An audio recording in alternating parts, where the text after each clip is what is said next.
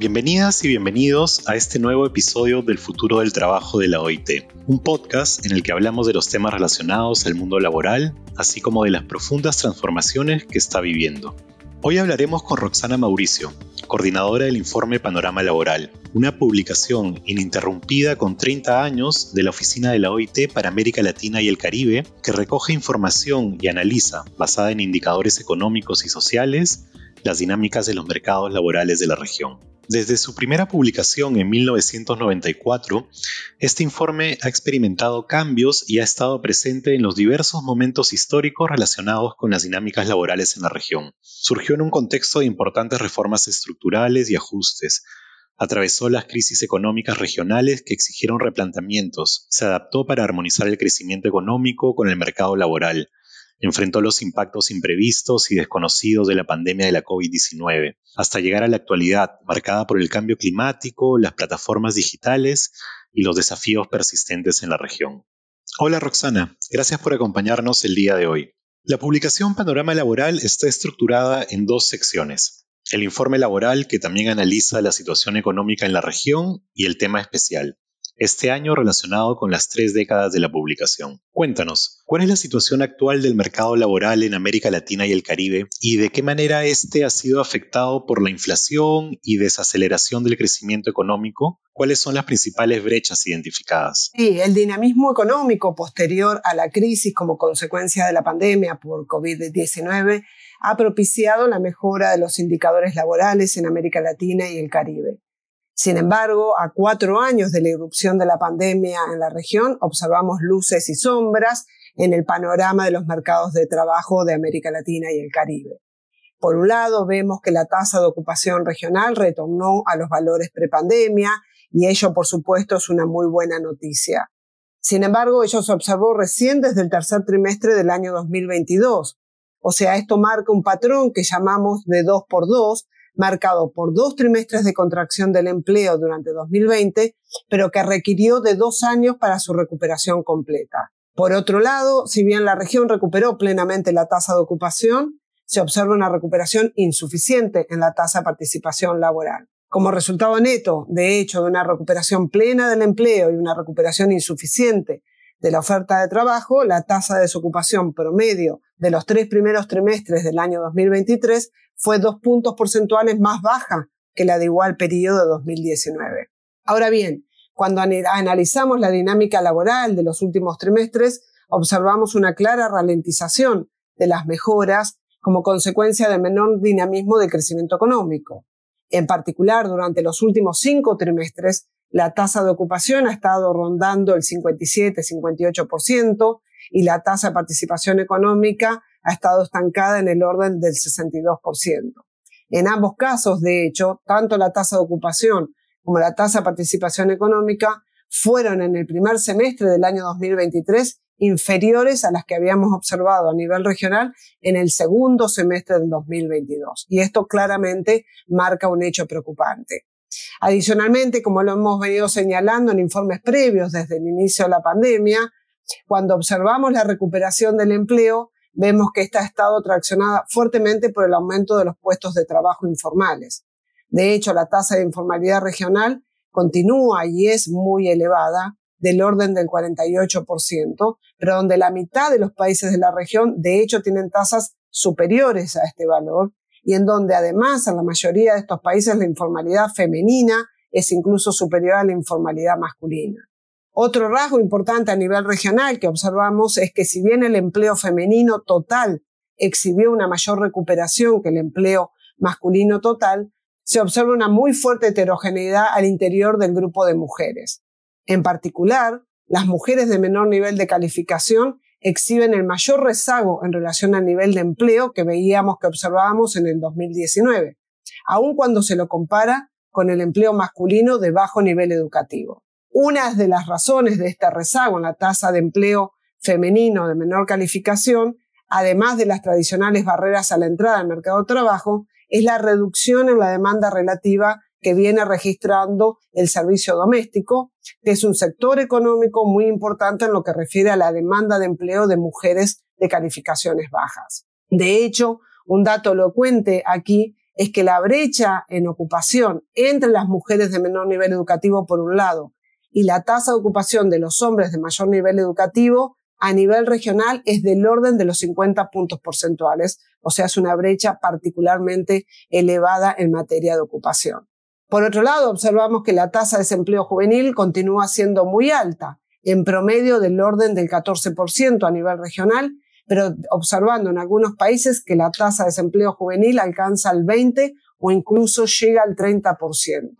A ello se le suma una tasa de informalidad particularmente elevada entre los jóvenes, del orden del 58%, que es significativamente más elevada que el 45% que observamos de informalidad entre las personas adultas. A este panorama complicado se le suman los efectos negativos que viene teniendo la inflación sobre las remuneraciones reales.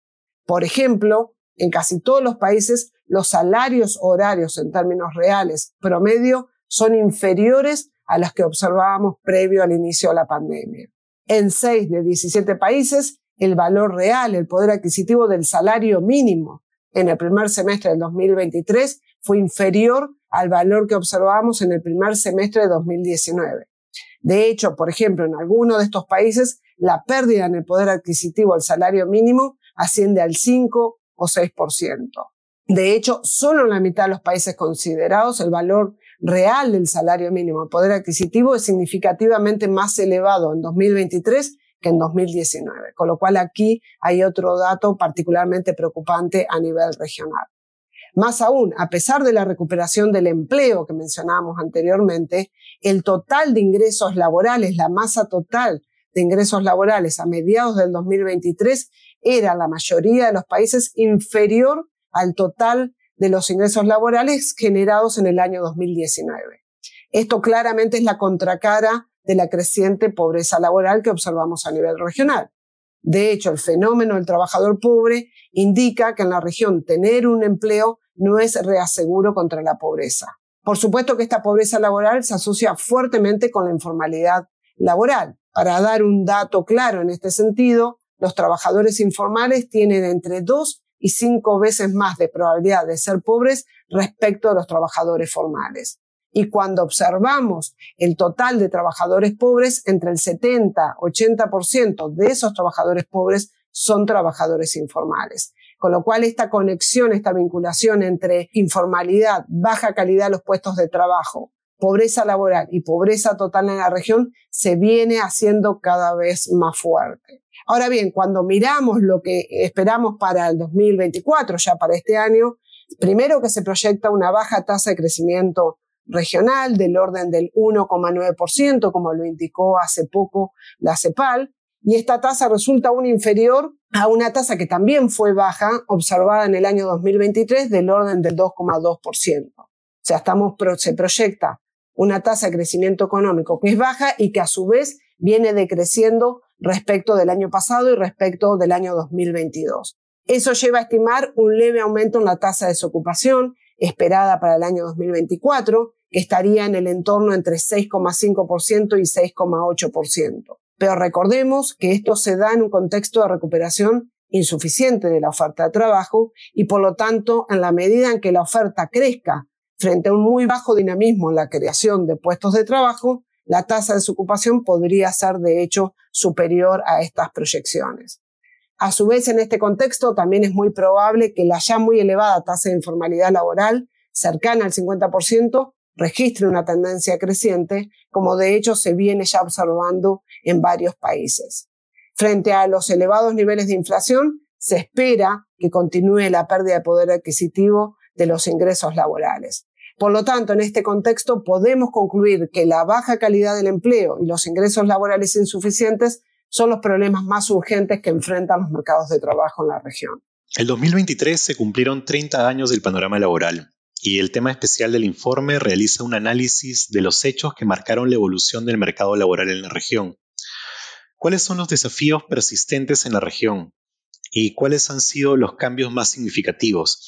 Es decir, las tendencias más destacadas en cuanto a las relaciones laborales durante los últimos 30 años, según el tema especial del informe. ¿Cómo ha evolucionado la naturaleza del trabajo en respuesta a las transformaciones económicas y tecnológicas? En efecto, como tema especial del panorama laboral del año 2023, conmemorando justamente los 30 años de vigencia de este informe insignia de la región, analizamos en detalle las variadas tendencias y cambios observados a lo largo de las últimas 3 décadas en América Latina y el Caribe. Para mencionar algunas de las tendencias más importantes, podemos decir que, por un lado, se observa un crecimiento, un incremento importante en la participación laboral femenina y reducción de brechas laborales por género. Sin embargo, la región continúa evidenciando brechas salariales significativas por géneros con fuertes penalidades salariales en el caso de las mujeres. A su vez, la segregación ocupacional, tanto horizontal como vertical, sigue siendo muy elevada.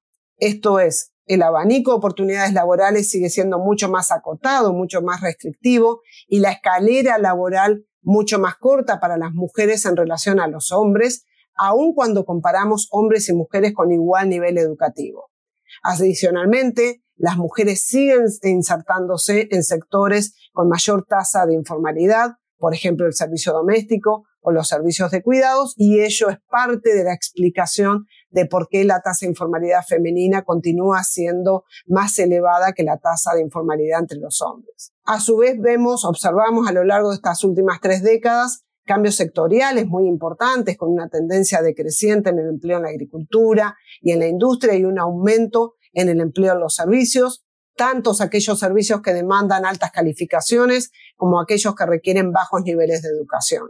Por otro lado, se observa a lo largo de estas 3 décadas un fortalecimiento de las instituciones laborales, y esto claramente es un dato alentador para la región. Sin embargo, todavía hay un camino por recorrer en términos de que observamos cobertura insuficiente en las instituciones laborales, en partes asociados a la informalidad laboral, asociado también al alto el porcentaje de trabajo independiente que registra la región. Y también cuando observamos los últimos años, vemos una ralentización de estos avances y sobre todo en los últimos tiempos, como mencionábamos anteriormente, una pérdida importante del poder adquisitivo de estas instituciones, en particular en lo que refiere al salario mínimo.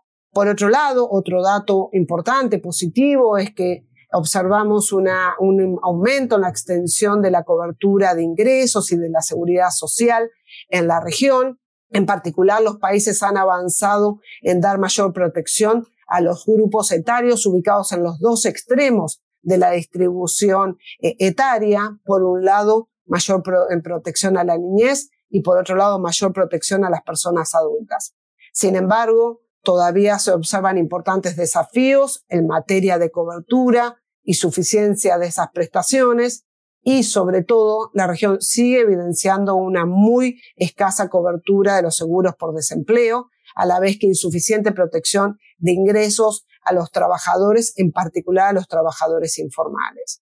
Y, finalmente, observamos que ha habido avances importantes en las políticas activas del mercado de trabajo, pero también observamos que hay una insuficiente coordinación de estas políticas con los requerimientos cambiantes del aparato productivo. Hay descoordinación entre la formación profesional, por ejemplo, y los contenidos de la formación profesional y los requerimientos del aparato productivo. Y también hay una insuficiente coordinación entre estas políticas activas del mercado de trabajo y las políticas de ingreso que mencionábamos anteriormente, fundamentalmente para las personas en edad activa. Por lo tanto, lo que podemos concluir es que se observa, por un lado, importantes progresos en materia de fortalecimiento de las instituciones laborales, de mayor protección social y de mayor cobertura de las políticas activas del mercado de trabajo, pero los desafíos siguen siendo muy elevados y ello indica claramente la necesidad de establecer políticas de diferente naturaleza para avanzar en un sendero de generación de más y fundamentalmente mejores puestos de trabajo en la región. Finalmente, Roxana, durante los últimos años recientes hemos sido testigos de transformaciones demográficas, económicas, tecnológicas y sociales. ¿Nos podrías comentar sobre los desafíos y perspectivas de los mercados laborales de la región para los siguientes años? ¿Cómo abordar, por ejemplo, los desafíos específicos relacionados con la adaptación al cambio climático y a las nuevas tecnologías en el entorno laboral? En efecto, sí, al igual que en otras regiones del mundo, América Latina y el Caribe están atravesando tres transiciones importantes: la transición digital, la transición verde y la transición demográficas. Y todas ellas generan, por un lado, posibilidades de empleo importantes, pero también desafíos importantes para la región. Por ejemplo, en relación a la transición digital y al cambio tecnológico, si bien la velocidad de adopción de nuevas tecnologías es inferior en los países de la región en relación a los países de mayor nivel de desarrollo, se observa una demanda creciente por mayores calificaciones. Sin embargo, esta demanda creciente se enfrenta en la región con, por un lado, bajo nivel de capital humano promedio, tanto en cantidad como en calidad, y altos niveles de desigualdad en el acceso a la educación y a la formación profesional. Asimismo, se observan brechas digitales de conectividad y de infraestructura muy significativas en los países de la región. Y todo ello limita, por un lado, la velocidad del cambio tecnológico, pero también las posibilidades de las personas de aprovechar estas tendencias, especialmente para ciertos grupos de trabajadores más desventajados en el mercado de trabajo. En relación a la transición verde, también esta ofrece grandes posibilidades para la región. Sin embargo, así como se espera que se creen millones de puestos de trabajo asociados a esta transición, también se estima que se perderá un conjunto muy importante de ocupaciones y algunos trabajadores podrán transitar desde estas ocupaciones que se pierden a ocupaciones que se generan, pero otros no necesariamente podrán sumarse a estos cambios. Y finalmente aparece con fuerza la transición demográfica asociada al envejecimiento de la población. Ello tiene diferentes impactos, tanto en los mercados de trabajo como en los sistemas de protección social en la región. Por un lado, las personas pasarán más años trabajando, estando en el mercado de trabajo, y por lo tanto la obsolescencia a su capital humano será más importante. Por otro lado, el envejecimiento poblacional demandará crecientemente servicios de cuidado, y allí aparece una oportunidad de empleo importante, especialmente para las mujeres y en particular para las mujeres de menores niveles de calificación. Sin embargo, estos puestos registran tasas de informalidad y de precariedad laboral muy elevadas, por lo cual hay un camino muy importante para recorrer para mejorar las condiciones de trabajo de estas ocupaciones. Por lo tanto, para hacer frente a estos desafíos, tanto los desafíos estructurales que marcan históricamente los mercados de trabajo de la región, como los que imprimen estas tendencias que acabamos de mencionar, se requiere un conjunto amplio, coherente y coordinado de diferentes tipos de política. Por un lado, el fomento a la creación de más puestos de trabajo formales, y aquí es evidente la necesidad de coordinar las políticas activas, en particular las políticas de formación profesional, justamente atendiendo a las nuevas demandas asociadas al cambio tecnológico, las nuevas demandas asociadas a la transición demográfica y a la transición verde, pero también las vinculaciones entre estas políticas activas del mercado de trabajo, las políticas que apuntalen el crecimiento del empleo formal con políticas sectoriales y fundamentalmente aquellas políticas que apuntalen, que sostengan un aumento importante de la productividad en la región, entendiendo que la baja productividad sistémica es una característica estructural de la estructura productiva y de los mercados de trabajo de la región. A su vez, es de importancia fundamental el fortalecimiento de las instituciones laborales, en particular el salario mínimo, la negociación colectiva en un marco de diálogo social. Y finalmente, claramente la región necesita avanzar en el sostenimiento de ingresos y extensión de la protección social. Es importante notar aquí los avances que hizo la región en esta materia, sobre todo en el contexto crítico de la pandemia en el año 2020, pero es importante institucionalizar estos avances, dar mayor cobertura, mayor alcance y fundamentalmente mayor coordinación con las políticas laborales y las políticas activas del mercado de trabajo. En definitiva, la región debe avanzar en un camino donde el empleo sea una puerta efectiva de salida de la pobreza y una puerta de entrada a la protección social y a una adecuada calidad de vida, tanto para los trabajadores como para sus familias. Gracias, Roxana, por acompañarnos en este episodio enfocado en comprender de mejor manera los desafíos y perspectivas del mercado laboral en América Latina y el Caribe, guiados por la publicación Panorama Laboral. En los próximos episodios del podcast El futuro del trabajo de la OIT, seguiremos hablando de las transformaciones más importantes del mundo laboral. Gracias.